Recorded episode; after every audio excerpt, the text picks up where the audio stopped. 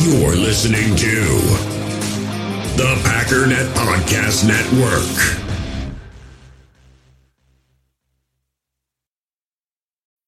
When you need mealtime inspiration, it's worth shopping Kroger, where you'll find over 30,000 mouth-watering choices that excite your inner foodie. And no matter what tasty choice you make, you'll enjoy our everyday low prices, plus extra ways to save, like digital coupons worth over $600 each week. You can also save up to $1 off per gallon at the pump with fuel points. More savings and more inspiring flavors make shopping Kroger worth it every time. Kroger, fresh for everyone. Fuel restrictions apply. Another day is here, and you're ready for it. What to wear? Check. Breakfast, lunch, and dinner? Check. Planning for what's next and how to save for it? That's where Bank of America can help. For your financial to-dos, Bank of America has experts ready to help get you closer to your goals. Get started at one of our local financial centers or 24-7 in our mobile banking app. Find a location near you at bankofamerica.com slash talk to us. What would you like the power to do? Mobile banking requires downloading the app and is only available for select devices. Message and data rates may apply. Bank of America and a member FDIC. London? Yes, London.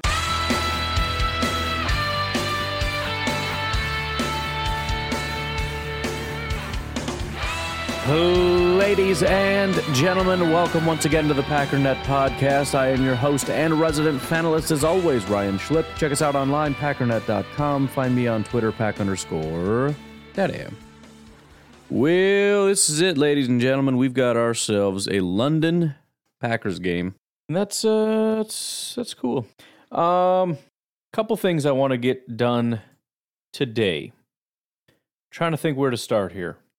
I know you should figure these things out. You know, I get up, I get my coffee, I come downstairs, push record, start talking, and hope that it, you know, it's the whole Michael Scott thing. You just talk and hope that something comes to you.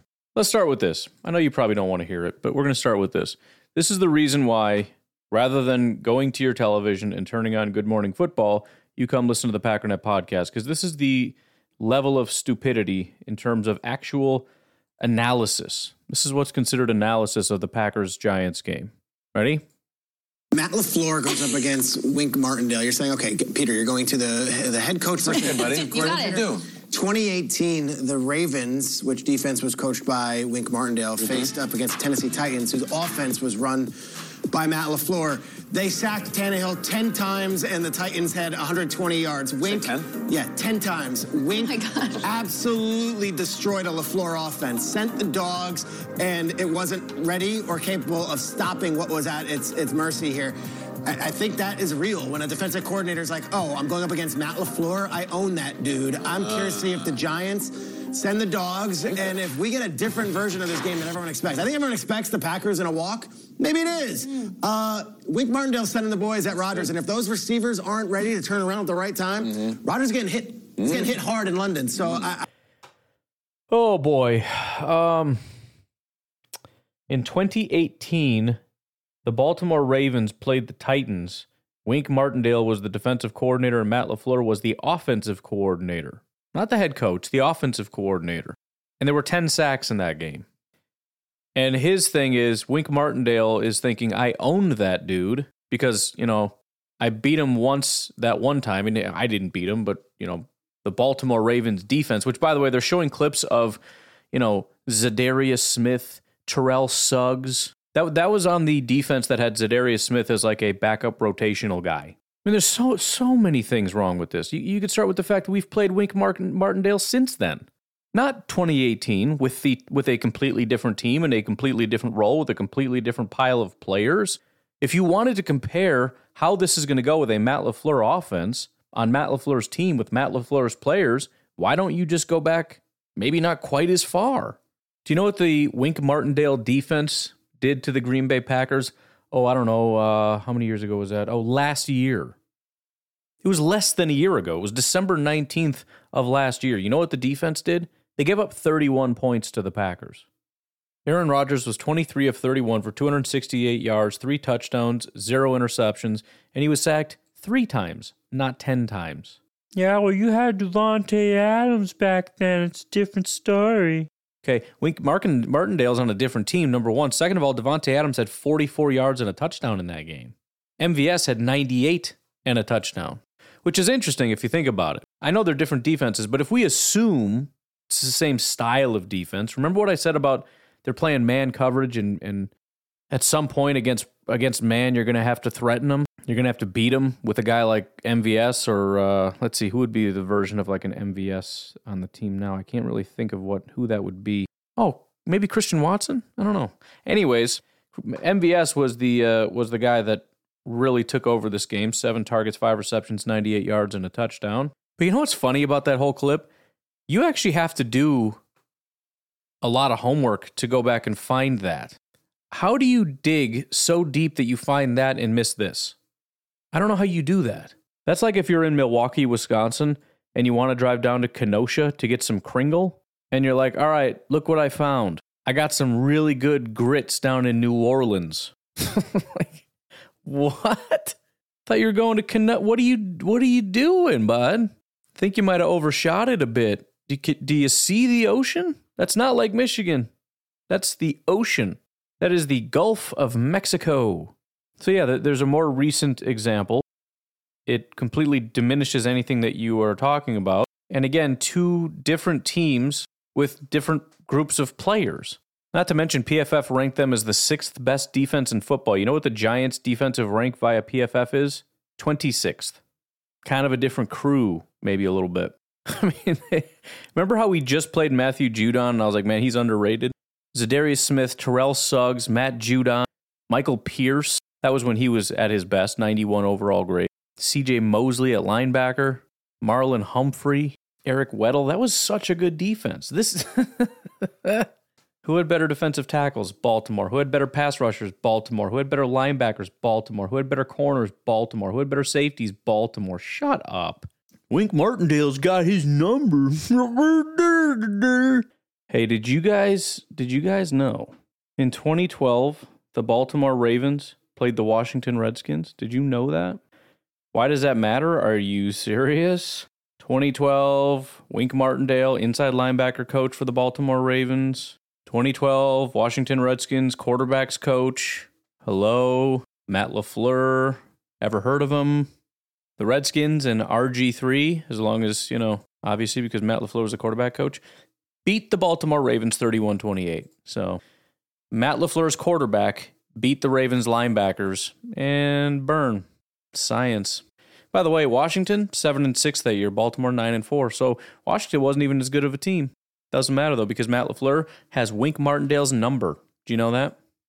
So, anyways, why don't we take some time and focus on some things that actually matter. Let's look at 2022. The 2022 Matt LaFleur Green Bay Packers going up against the 2022 Brian Daboll New York Giants. Okay. I want to look at a couple things here. Um, we haven't spent a lot of time looking at uh, SIS, which is a different resource uh, that you guys helped me to get very expensive. I could not have afforded it by myself, but thanks to your help, we got it. So I have been using it behind the scenes, but I want to try to bring it to the forefront and take a look at a couple things. Now, they've got some different ways of looking at things and uh, doing things. It's it's you know I've always said that there's sort of that sliding scale between sort of statistics and I guess we'll say statistics and grades. And what the scale really is is hard stats and then on the other end of the scale, you are trying to interpret stats. And the more information you put into a a pile and try to turn it into something and, you know, the more we're kind of getting into making things up and the less real it becomes. Probably more useful, but less trustworthy, I guess would be the way to put it. Uh, SIS is more on the hard data side. Uh, unfortunately, they come up with different data than PFF does. So there's different sack numbers, different pressure numbers, different pressure rates, different. So that's that's a little bit annoying. But even some of their advanced things are pretty straightforward. There's not a whole lot of interpreting going on. There's not a grading scale.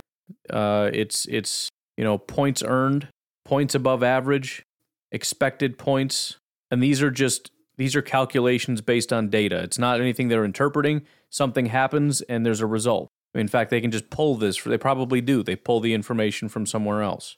So I, think the hardest part for all of this with PFF and SIS and, and even football outsiders and everything is trying to understand what it means. Because I think too often we try to take every single metric and say, this means you're the best. whether that's your PFF grade, whether that's, you know, I saw um, some of the Bears guys looking at Teven Jenkins' points earned per play or whatever, saying that makes him the best. Maybe it does. I mean, the the point is though, you need to try to use the tools to answer a question. And I think if you're trying to a- ask the question vaguely, who's the best player, you need to be more specific. What does it mean to be the best player? For example, a lot of people are saying Saquon Barkley is the best running back in football. Well, he is based on production. Usually for me, I care about per play stats because I want to know how good you are when you have the ball. How much good are you going to do every time you touch the ball? But there's there's some validity to overall how much good have you done for your team. Cumulative also matters. It doesn't maybe take as much skill because you've had more more attempts to get to that point, but you've still done it. You know, if, if somebody gets a million dollars to build a car and somebody gets, you know, $100,000 to build a car and the guy with a million dollars builds a better car, it might be fair to say, yeah, well, the more talented car builder would be the other guy because on a per dollar basis, the other car is better. But maybe you just want to know at the end of the day who has a better, who made a better car. It depends specifically what the question is. Anyways, anyways, first of all, let's take a look at Mr. Aaron Rodgers. The catchable pass percentage has dropped thanks to last week kind of getting a, a rough go of it. However, on target percentage is still quite high. He ranks fourth in the NFL. Trevor Lawrence, Josh Allen, and Daniel Jones are the only quarterbacks that are higher. So when your when your catchable passes are low, but your on target passes are high, it, it tells me that most of the the vast majority of the passes you throw are not only catchable but way on target. The problem is disproportionately when you miss, you just completely miss. It's not like a little bit off, it's just what the heck was that? Now he's not terrible in that metric. He's he ranks uh, 10th, so it's it's still great. It's just not as high as it was. Looking at expected points and all that stuff, which again, quick refresher, uh, there, there's no matter what area of the field you're on, there's there's an expectation of how many points you're going to score from, let's just say, a betting standpoint or a mathematical standpoint. If it's first and 10 from your own 25 yard line, you're expected to score 0.88 points. If you throw an incomplete pass, it is now second and 10 from that same spot. Now you're expected like 0.2 points. So you lost point, so it's negative 0.6 or something. Anyways, you put that together into a couple different metrics, and they have what's called points above replacement. So, how many points are you getting above the average quarterback? Uh, Aaron Rodgers is not doing very well in that metric. He is currently ranked 14th. And again, it, it's not, this is not subjective. This is not, this, this is just numbers and math. It just is what it is.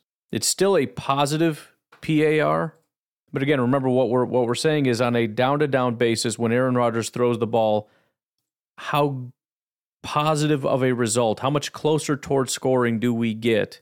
That's what's being answered with this question. We rank 14th.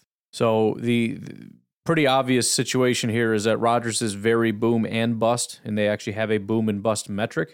This is, um, you know, how many times do you have a very good play, which is a play in which you add a point, and then a negative one would be a bust. Aaron Rodgers ranks eighth in boom percentage, and he ranks eighth in bust percentage. So, again, this is all just kind of pointing to what we already know, and that is there's way too many bad plays, especially when you're adding pick sixes into the mix. And I'm sure when you have a pick six, that's really going to hit, you know, hit you pretty hard in this metric, these metrics. But all this stuff, he's he's thrown too many interceptions. You got a pick six mixed in wild errant throws and stuff. I mean, it, all this stuff is culminating into too many, not just inaccurate or, or unfortunate plays, but really bad plays. 20.3% of his passes right now are considered bust passes, which are very negative plays. So, uh, in a lot of these metrics, he's playing really high, better than he has in the past. But we got to get the really bad stuff figured out. Looking at rushing, this is when things get really exciting because again, as I've said, we know Aaron Jones is good. I think we're underselling how good he is this year. And it's kind of unfortunate because he's always been underrated. He's never really been talked about, despite always being a very quality running back. This year, he's arguably the best running back in all of football, and it's still kind of like, yeah, he's he's he's good. So again, just looking at some of the the basics here for Mr. Aaron Jones, and this is this is the other thing that's a little bit annoying about this, because again, Saquon, and, and I'm not trying to knock Saquon. He's he's maybe the best in, in football right now. He's one of the best. He's top. But Aaron Jones is as good, if not better, than Saquon so far this year. Remember, Aaron Jones has much fewer attempts, just compared to. Let me read off how many attempts the guys above him in this metric have 84, 81, 72, 58, 70, 81. Aaron Jones, 48. Attempts on the year. Saquon, by the way, number one in yards, 84 attempts compared to Aaron Jones, 48. But even with having so few attempts, in fact, you have to go all the way down. He's got what, 48 attempts? You got to go all the way down to D'Andre Swift with 27 attempts, which is ranked 18th in the NFL, before you find a guy with less attempts than him. He is third in broken tackles with 12. Josh Jacobs and Nick Chubb are the only ones with more. Again, this is not per attempt. Derrick Henry, with 76 attempts compared to Aaron Jones's 48, has 11 broken tackles compared to Aaron Jones's 12. Josh Jacobs and Nick Chubb with 70 and 81 attempts are the only ones with two more, and that's it. That's just broken tackles. That's not missed tackles, which is a they have a separate uh, metric for missed tackles here. That's not necessarily a benefit to the running back. That's just this guy sucks. There's only been four missed tackles, which is really low. When Aaron Jones doesn't get tackled, it's because he broke tackles. First downs, he's third, tied with Jonathan Taylor, who has again almost double as many attempts. Cordarrelle Patterson has 19, he has 10 more attempts. Nick Chubb, with his, I don't know what, 30 more attempts, has 21 first downs. But then you can look at rates, which is what I like on the per attempt stuff. Yards per attempt, Aaron Jones, number one at 6.8. Khalil Herbert is number two at 6.1. Rashaad Penny, 6. Cordarrelle Patterson, 5.9. Then Nick Chubb, then Saquon down at 5.5. And 5.5, by the way, fantastic. Aaron Jones is seventh in yards per game. Per game. He didn't even run that much. How about yards after contact per attempt? He's number one at 4.8. Rashaad Penny, 4.3. Saquon, 4.2. How about what percentage of the time do you break a tackle? Broken tackles plus missed tackles per attempt. Aaron Jones is number one, 33.3% of the time. Then Josh Jacobs, then Nick Chubb, then David Montgomery, then Dalvin Cook, then Michael Carter, then Javonte Williams. I'm trying to find Saquon. He's down here at 11th. Aaron Jones is at the top of about all these lists here. First down percentage. You want to take a wild guess who's number one in first down percentage? Aaron Jones, 37.5% of his carries result in the first down. Cordarrelle Patterson is number two at 32.8%. It's not even really close. Don't worry, A.J. Dillon's on this list too. He's one of the highest in being hit at the line of scrimmage. That's not a knock on A.J. Dillon. That's, you know, he's got some tough sledding. You know what's funny though? Stuff percentage. How many plays go for zero yards or less? Aaron Jones ranks fourth, as in fourth least at 10.4, AJ Dillon 10.5. Both of these guys have such an incredible job. If you look at the three that are higher or less times they're stuffed. Ezekiel Elliott, Damien Harris, and Darrell Henderson. They're hit at the line of scrimmage 37, 22, and 29% of the time. Aaron Jones and A.J. Dillon are both in the 40s. 40% of the time they're hit at the line of scrimmage, but only 10.4% and 10.5% for Dillon do they get stuffed. Why? Because they don't get brought down at the line of scrimmage, despite the fact that about half the time they're hit at the line of scrimmage. And then, as I said, Aaron Jones follows his design gap 75% of the time, AJ Dillon 42% of the time. That was my big gripe was um, not following your blockers. AJ Aaron Jones is the sixth highest in terms of following his blockers. AJ Dillon is literally the lowest in the entire NFL at 42.1% of the time. It's annoying to me, but whatever. I'm not talking about that today. And then there's overall value for running backs. Points earned. Cumulative metric, Aaron Jones is still number two, despite being a cumulative metric. How about points earned per play? It's a little harder to do this. One of the flaws in the whole points earned thing, which is, is exactly what I just explained to you in terms of how you get that number. But the question is when, when he runs for 10 yards, how much is his is, is, is to his credit compared to the offensive line and all that kind of stuff. But still, when Aaron Jones touches the ball on a per play basis, we go up 0.328 points. He's number one in the NFL. Second is 0.248. The gap between first and second place in terms of how beneficial Aaron Jones has been to this team compared to every running back to their team, it's not even close. It's not even close. In fact, there's only four running backs that have a PE points earned per play at a at a 0.2 or above. He's at 0.38. He's the only one at 0.3 anything. Points above average per play. Aaron Jones, number one. Only two are at 0.2 or higher. He's at 0.295. Nick Chubb, 0.218. And then Josh Jacobs, it drops down to 0.183. Same with EPA per play. Points added every single time you touch the ball, 0.23. He's tied for number one with Rashaad Penny. But think about what that means on average. If he touches the ball four times, we gain about a point every four times he touches the ball. Positive play percentage, he ranks fourth. In terms of PAR, PAR, points above replacement, Aaron Jones is second, behind only Nick Chubb. Again, it's a cumulative stat. Nick Chubb carries the ball 81 times compared to Aaron Jones. Boom percentage, how many times, what percentage of the time when he touches the ball does, does is it a very good play? Aaron Jones is number two, behind only Rashaad Penny. Bust percentage, um, he is eighth, eighth best. Aaron Jones is sixth best. They don't make a lot of mistakes, and that includes Aaron Jones's fumble which is remarkable considering he has a fumble mixed in there. So, again, this is not to knock Aaron Jones. This is to say that, or excuse me, AJ Dillon, this is to say Aaron Jones is on another level. Even for Aaron Jones, even acknowledging Aaron Jones has been very good for a long time and underrated and all that stuff. You know what's crazy? I can select on here first contact uh, yards. When Aaron, when when a running back is contacted, at zero yards or less. So, you know, minus three yards, minus one, zero yards, whatever. What is Aaron Jones's yards per attempt when he's hit at the line of scrimmage? Four yards per attempt, third in the NFL. that's just crazy. But that's not all. I want to talk about a couple other things. Wide receiver. I know we're all excited about the rookies, and for good reason, and there's every reason to believe that Doubs is going to overtake and take the number one job, and he's going to do fine. But I I want to highlight a couple guys that are doing some stuff that are probably being overlooked because we have Romeo Doubs on the team. First of all, um, well, we should acknowledge Romeo Doubs as far as his yards after the catch. He is now 10th in the NFL, just cumulative, not per reception or anything. Cumulatively, he is 10th in yards after the catch with 126 yards. On target catch percentage. How many times when they throw you a good ball are you catching it? 24 wide receivers are at 100%.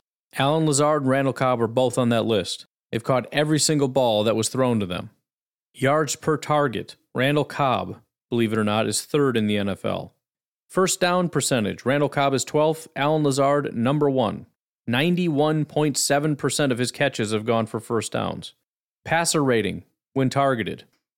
Allen Lazard is 14th in the NFL with a 118.3. Romeo Doubs is 10th with a 126.4. Broken tackles plus missed tackles per reception, Randall Cobb is 6th in the NFL. Now, keep this in the full context of everybody still saying, well, we still don't really have any good wide receivers. We don't? I, I, am not saying everything's perfect, but to pretend like these guys can't play football is a little weird. Points earned per route. Now we're getting into the metrics of, of who are the best wide receivers. Allen Lazard is eighth in the NFL. 0.084 every single time that guy runs a route. Points above average per route. Allen Lazard ranks sixth. Expected points added per target. Randall Cobb ranks fourth in the NFL. Positive play percentage. Allen Lazard is the fifth highest Randall Cobb is the second highest. 70.6% for Allen Lazard, 83.3% for Randall Cobb. If you look at points above replacement, Allen Lazard ranks 11th. Boom percentage, again, what percentage of the time does a play result in a really big play? Randall Cobb ranks fourth in the NFL. Allen Lazard is second. Mike Evans is sandwiched in between them. And if you're looking for Christian Watson, lowest bust percentage, believe it or not, Christian Watson. Actually, he's tied for the lowest. So again, the the unit as a whole, with the three, the the very clear top three wide receivers with Allen Lazard, Romeo Doubs, and Randall Cobb, are a really good mix. And I'm the most excited about Romeo, like a lot of other people are. But let's not underestimate the fact that Allen Lazard is in his limited time playing at a very high level. Randall Cobb playing at a very high level, talking about better than usual. And this this is the other thing that's that's interesting about this whole situation. Randall Cobb is or Aaron Rodgers has made more mistakes, but depending on the metrics that you're looking at, is playing at a higher level than he has in recent history. Aaron Jones is very clearly playing at a higher level than I think he ever has. Allen Lazard is potentially playing at his highest level ever. Randall Cobb is playing at his highest level since whenever it was he was a good Green Bay Packer. On the other side of the ball, you've got, you know, Kenny Clark, Rashan, a couple other guys that are doing some stuff. I want to look at the offensive line real quick before we uh, before we take a break because it's keep feeling like it's a lot later than it is. Now, bear in mind, David Bakhtiari has not played a ton. Um, however, he's played a decent amount, 102 snaps already. He is one of only 14 offensive linemen in the entire NFL without a blown block. Again, I know he hasn't played a ton. All right, I get that. But what we're going to discover as we go through this is according to SIS and their evaluation of things, David Bakhtiari is still a premier tackle in the NFL. If you're specifically looking at pass blocking as far as blown blocks, zero for David Bakhtiari, obviously, because he has zero overall. Jon Runyan, also zero. Run blocking, we got three guys David Bakhtiari, Yosh Nijman, and Marcedes Lewis. Zero blown blocks, run blocking. Quickly running through some of these metrics here. Points earned per snap, they have David Bakhtiari fourth best. They have Yosh Nijman 14th. On the negative side of this, and I'm, I'm not going to delve too much into the negative, but Elgton Jenkins is regarded as probably our worst offensive lineman right now, just kind of across the board. And actually, I've only really got one other thing to look at, so why don't we do this before we take a break? Flip into the defensive side, looking specifically at pass rush. Again, we've gone over a lot of this when it comes to uh, PFF, but it, remember, SIS has different calculations or whatever. But quickly going through it, I want to highlight Mr. Rashan Gary. Currently one sack behind the lead, tied with Khalil Mack and Alex Highsmith of the Steelers with five sacks. Nick Bosa is sitting by himself with one sack. You want to play a fun game though? It's called How Many Sacks Do You Have That You Actually Earned? It's where you take the sacks that you have and you subtract how many of those were unblocked. If that's the case, Nick Bosa drops from six down to four. Khalil Mack goes from five down to four, meaning Rashan Gary and Alex Highsmith are alone at five. Although Alex Highsmith also has an assisted sack, so he's like five and a half, or I guess we call it six. Whatever. Rashan Gary, all five of his were earned sacks. That's a term that I made up. Zero unblocked sacks. How do you how do you have two unblocked sacks for Nick Bosa? By the way, how does that happen? Who are the idiots? It was the Bears, wasn't it? It had to be the Bears. Overall, in terms of pressures, they have Rashan Gary eighth with 15 pressures. It's actually pretty close. PFF has him at 16. That's closer than I would have expected. Some of these are way off, but Rashan, they're they're pretty much in agreement. But the real interesting thing here, and you may have seen me put this on Twitter already, um, Rashan Gary is number one in sack percentage in the NFL, 5.8%. There are defensive tackles in the NFL, probably some edge rushers too, that don't even have pressure rates at 5.8%. We're talking like once every 25 rushes, Rashan Gary's getting a sack. On top of all that, we've already heard um, that the Packers don't actually blitz a lot. They don't bring a lot of extra pressure. If you just look at three, four, and five man fronts, Highsmith and some of the other guys that are around Rashan Gary fall. Rashan Gary's still at five sacks. Some of these other guys are getting schemed open with with multiple rushers and everything else. So again, I don't know what's going to happen today. I don't know what's going to happen with this Packers Giants game but I do know what should happen. I do know the full potential of the team. They just have to get that consistency down. And and you know, again, I forget who who the heck was that. Dan Orlovsky was that who it was? He said his expectation was that this offense would be better than it was last year by the end of the year. As clickbaity as that might have been, as far as his his reasoning for doing that, I do think the signs are pointing toward that. They do need to cut back on the mistakes and they do need to be more consistent. But in terms of what we're actually seeing, as underwhelming as the games have been. Underlying all of that, again, Rodgers better than last year, Lazard better than last year, Randall Cobb better than last year, Doubs wasn't even here, Aaron Jones better than last year. Not to mention our offensive line is back. We need Elgton to kind of kick it back into gear here. So look, it's it's straightforward. The Packers are favored to win by eight. That's what they need to do. It's it's that simple. They are that good. They are they are the team that should be putting away the Giants by eight. Last week, the the point spread was the highest in favor of the Packers uh, among uh, above every other team. They didn't hit it. This week, third highest, higher than Kansas City against Las Vegas, higher than Philly against Arizona, higher than the Rams against Dallas, San Francisco against Carolina, even higher than the, the Vikings beating the Bears. You just got to do it. We'll take a break. Please consider supporting the show, patreon.com forward slash pack underscore dede. Um, Fertile Ground Ranch Discipleship Ministry is the charity that we will be supporting this year. Please consider heading over to fertilegroundranch.org. You can find links to donate at the top of my Twitter page as well as the top of the Pack-A-Day Podcast Facebook group. We'll take a break. We'll be right back. We all have smartphones, and we all know they're pretty amazing, but they also can be amazingly distracting, especially when we're around other people. So, US Cellular wants us to reset our relationship with our phones by putting down our phones for five. That's right, a company that sells phones wants us to put down our phones. And to see what we find, learn more at uscellular.com forward slash built for us.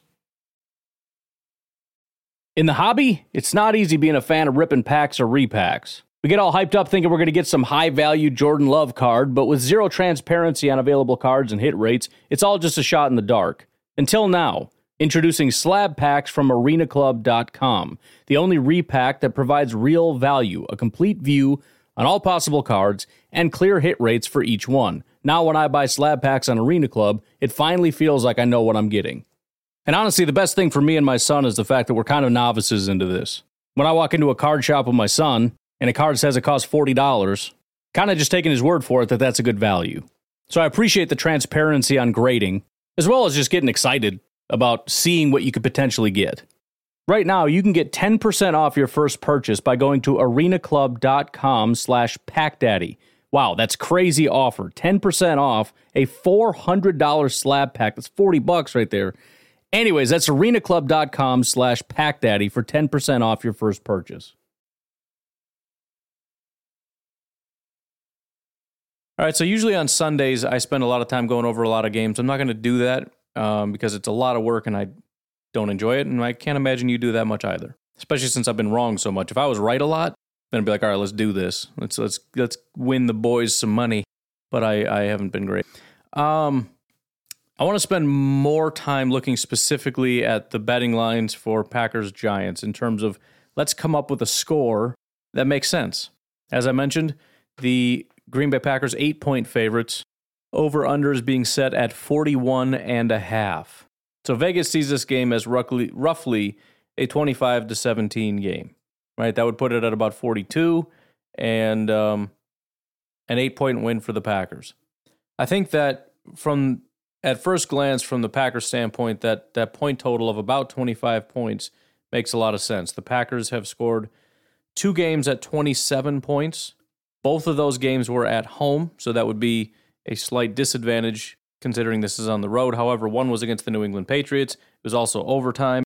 The other two were lower scoring at 14 and 17, but you had the week 1 debacle and then you had Tampa Bay in Tampa Bay. So, it seems to me they view the 27 as being more real, especially when you factor in the the New York Giants defense as opposed to some of the other defenses we've gone up against. I know when you look at point totals and everything, you say, well, the Giants defense is actually quite good. If you look at their DVOA, which kind of takes into account, okay, but what have you actually done against quality opponents and whatnot?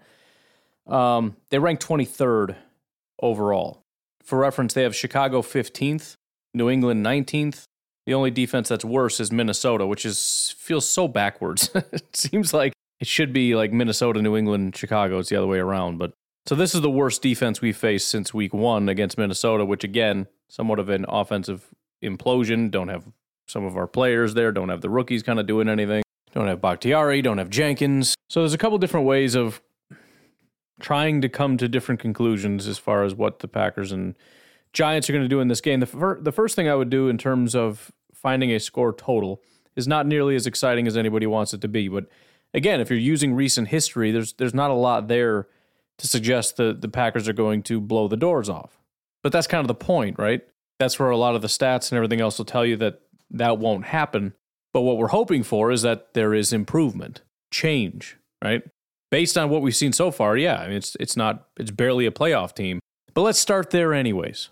One of the easiest ways for me to come up with a general score prediction is to look at the teams that we've gone up against. The Vikings, the Bears, the Bucks, the Patriots. And rather than looking at what we did, for example, we scored 23 against the Vikings and drawing some kind of conclusion, what I like to know is what did we do compared to what they usually allow? Now, it's still early in the season and all that stuff, but it, we're using the information we have. The Vikings, I think I said that wrong. What they scored 23, right? For the season, they're scoring an average of 21 points, not including our game, right? Because I want to know what they're doing without using our points to kind of skew that. So they're scoring 21 points per game. They scored 23 against us. That is to say that our defense was subpar by two points. Anyways, I'm not going to go through all the different ones, but if you take all four, look at what their offenses were able to do against our defenses compared to what their offenses have done to everybody else, do the same thing for defense, what their defenses were able to do, um, stopping our offenses, et cetera, et cetera. I come to a score, and I forgot if I had ruled out week one or not, but I think even if you rule out week one and call that an anomaly and just use the three weeks, the score still comes to Packers win 20 to 16. And so you say, all right, well, what if we try this? We're scoring 18.75 points per game. The Giants are 8.2% worse than your average defense. If you factor that in, you know what it brings us to? 20.2 points. so everything's pointing to the Packers sitting at 20 points. If you do th- the same thing for the Giants, it puts them at about 20 also. Be about 19 to 20. What if we do it the other way though? What if we look at our offense, which is 13.3% better than your average offense? and we apply that to what the Giants have given up. You know what that puts us at? 20.1 points. I can't get away from 20, man. I can't do it. Here's something else to consider. We've never been to London, obviously, but the closest thing we have been, let's just call it the East Coast. We're supposed to win by eight points, right? Do you know how many times since Matt LaFleur has been our head coach that we've actually covered the spread while being on the East Coast? Out of 10 times, once played the Giants in New York. The spread was six and a half. We beat them 31 13. So I'm, I'm really trying. I really am. I'm trying to get there. I'm trying to see it. The only, you, you got to get away from the numbers and the stats because there, there's nothing here. The Packers are significantly worse when they're, they're traveling compared to when they're at home, obviously. One of the best home field advantage teams in all of football, statistically. Almost all of our losses have been on the road in the last several years. So again, th- th- this is this is the situation. From what we've seen so far, if the team doesn't improve, I think this is a close game. And I'm I'm going to stick with what should we call it? 15 to 20? That's just a lot of field goals, isn't it? 16, how do you even get to 16? Safety? 17 to 20 would make more sense, two touchdowns and a field goal. But something like that. And I know there's a lot of Packer fans who are thinking, "Well, you're you're you're being pessimistic." That let me tell you something. If I wasn't a Packer fan, I'd be way more harsh than I am right now. I'm trying desperately to find any way to get the Packers to beat this team by eight points. It's not here. And I'm going to say the same thing I said about New England. And I'm going to be talking to myself because after New England, I was pretty upset, even though I said it was going to happen. I think the eight point spread is, is somewhat to our disadvantage because it's, it's a way of setting it up so that we say that the Packers should be this much significantly better than the, than the Giants are. And I don't really see a whole lot of information that points to that. And so what we're going to have if if if it is a close game like that, and I'm not saying that's a good thing. That's not good enough. But we're going to have another situation where the Packers win and everyone's going to basically say, "Well, that doesn't even count because that was terrible. Should have been better than that." It's a win, but it's basically a loss. And so the the bare minimum is 8 points. You know, 20 to 28 is like, "All right, fine." But even, you know, again, you got Packer fans and everybody else saying this should this should be like a 15 to 35 rout. Man, I don't know. I don't know. I know they got a lot of injuries, but I guess the biggest question is are they going to get it turned over? Are they going to get the car turned over this week? Is it going to click? Is it all going to come together? We've seen it. We, we've seen them at their best where they move down the field with ease. It's not like they can't do it.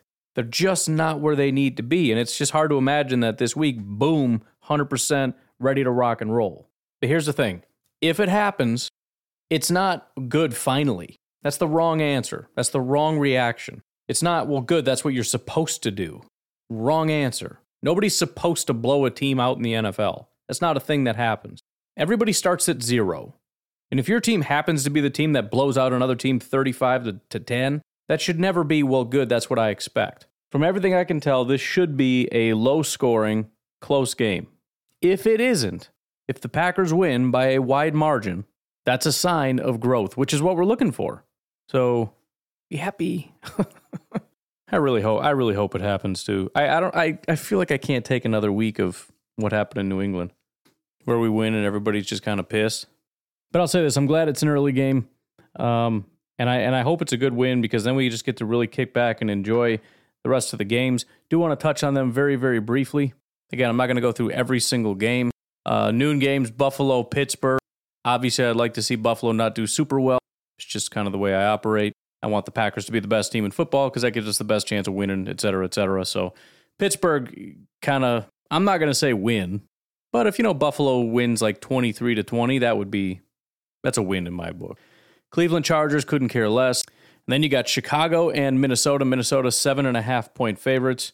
Um, we definitely need Chicago to win. I know that's blasphemy, especially coming from me, the probably the biggest Bears hater you know, which is a new thing for me, but it's a thing.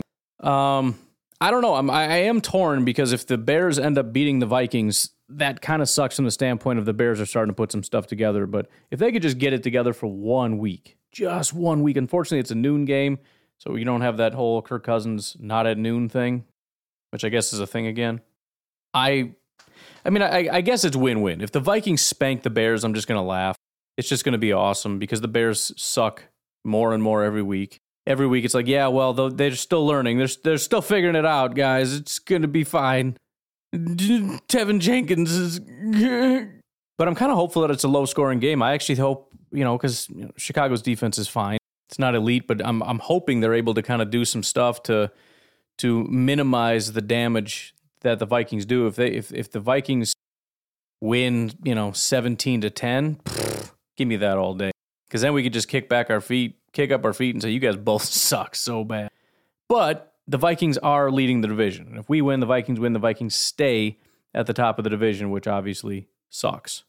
They do have some slightly more difficult games coming up, but pretty much the same as, as the Packers. It's it's Miami, the Cardinals, Washington, and then Buffalo. Right? It's it's winnable, winnable, winnable. Buffalo.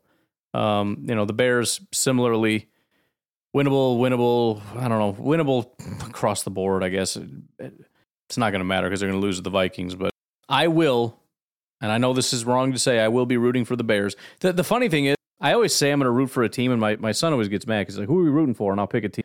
And then I'll just end up rooting randomly for the other team. And he's like, what are you doing? Like, oh, yeah, I, I forgot. I don't know. I guess I don't care. I just want them both to suck. It's like I'm, I'm rooting for the Bears to win.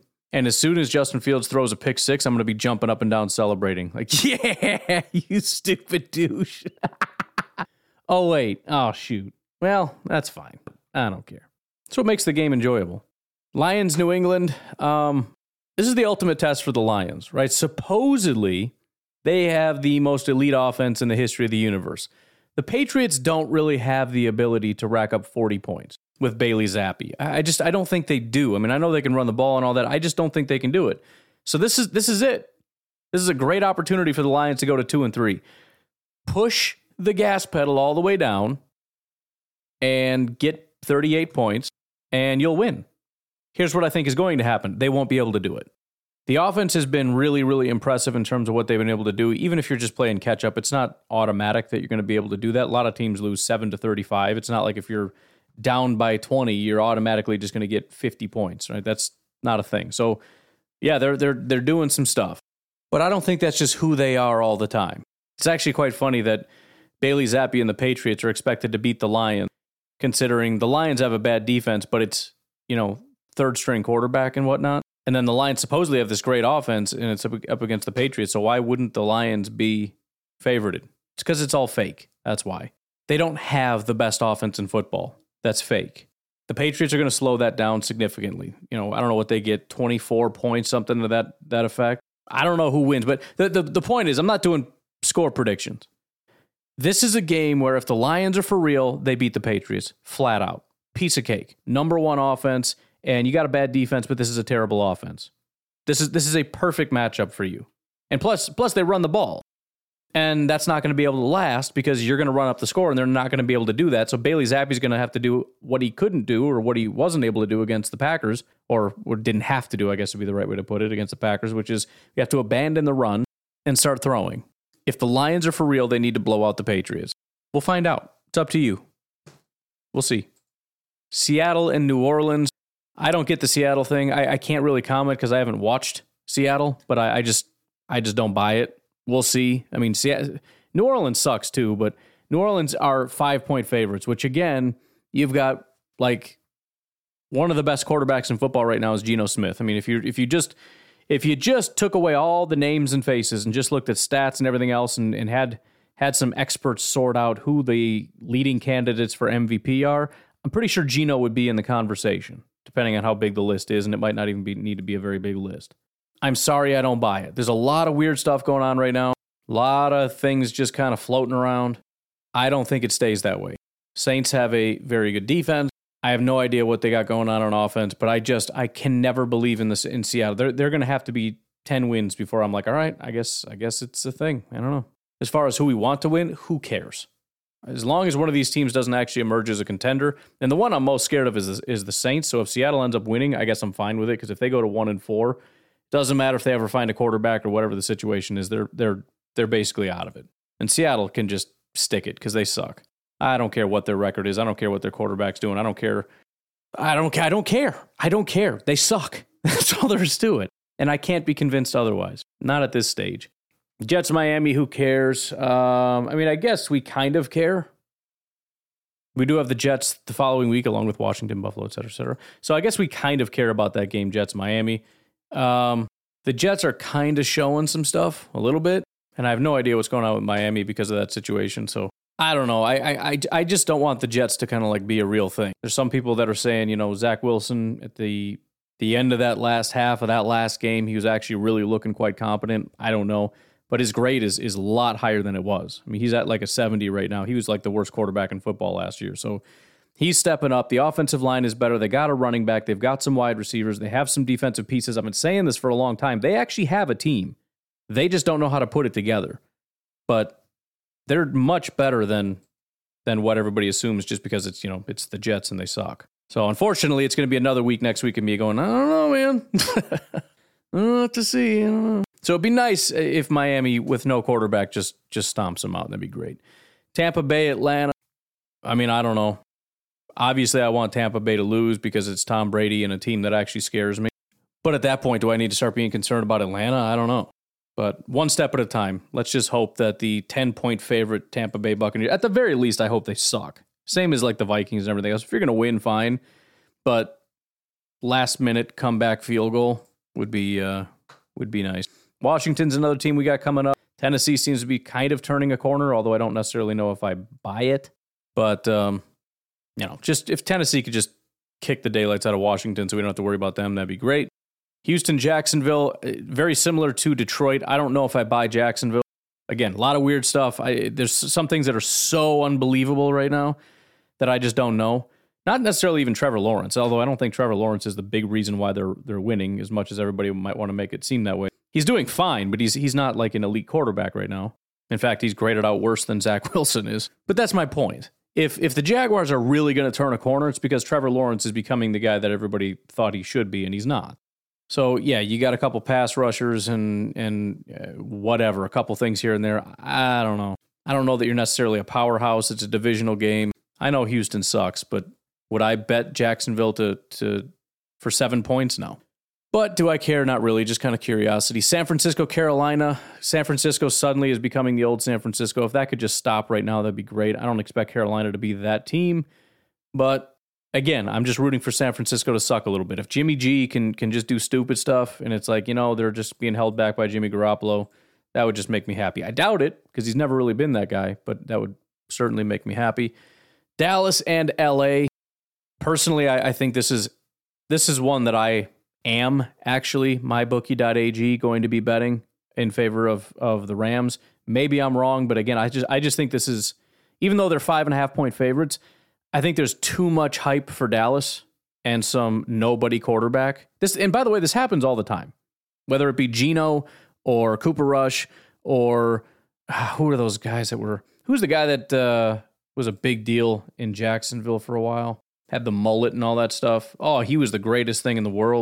There was that guy I think in Washington, Heinicke. He might have gone somewhere else too. Oh, Heinicke was just amazing. We don't even need it. We got Heinicke, man. He's so good. And it happens for like two, three, four, five games. You know, Cooper Rush and the Dallas Cowboys are kind of trash, and the Rams are still the Rams. I know Matt Stafford, oh, Matt Stafford's playing like, but that that's my point. Maybe this whole thing with the Rams not playing well continues forever, and it's just everything is just weird this year. Everything's upside down. But come on, man, why? Why are the Cooper Rush Dallas Cowboys going to beat the LA Rams? The team that won the Super Bowl. What are they? What are they? Odell Beckham makes that big of a difference? Come on. But at the same time, I've been talking about get right games all year, and it hasn't. Hello there, hasn't fully taken shape. But I, this is one I'm looking at. Going, let's just not be stupid, okay? I know Dallas has some stuff going on, but it's the defending Super Bowl champions against the Cooper Rush Dallas Cowboys. I just, I don't, I can't do it. Philly, Arizona. Um, I think Arizona right now sucks. I don't know that it stays that way. Um, but although I think Philly is due to kind of like come down to earth at some point, I'm probably going to stick with Philadelphia for at least another week. But I am curious. I, and I wouldn't be shocked if Arizona beats Philadelphia. That's why I wouldn't really touch. Jalen Hurts, I think, is slightly overinflated. Kyler Murray, I think, is a little underinflated. I don't know that Jalen Hurts is a better quarterback than Kyler Murray is. I think that's sort of recency bias. Jalen Hurts was very mediocre last year, and right now he's playing with elite wide receivers and an elite offensive line and an elite run game and a really good defense. Kyler Murray is playing with like the worst defense in football, zero offensive line, no run game at all ever, and maybe some wide receivers, I guess. I think. I don't even remember. Not going to look. It doesn't matter that much. But I think Kyler is just better. I think he's a better thrower. I think he's a, all that stuff. So maybe that just changed overnight, but I would I'd go Eagles because the Cardinals seem like they're in trouble, but I would not be surprised if things kind of flip at some point.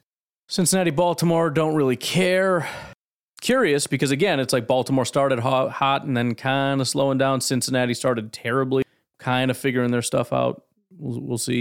Raiders, Chiefs, go Raiders. That's all I know. Um, and that's it. That's the whole thing. That's all the way through Monday. But again, Packers win, and uh, we don't have to worry about anything else. I'm going to leave it at that. You guys have yourselves a fantastic day. I will talk to you tomorrow. Have a good one. Bye bye.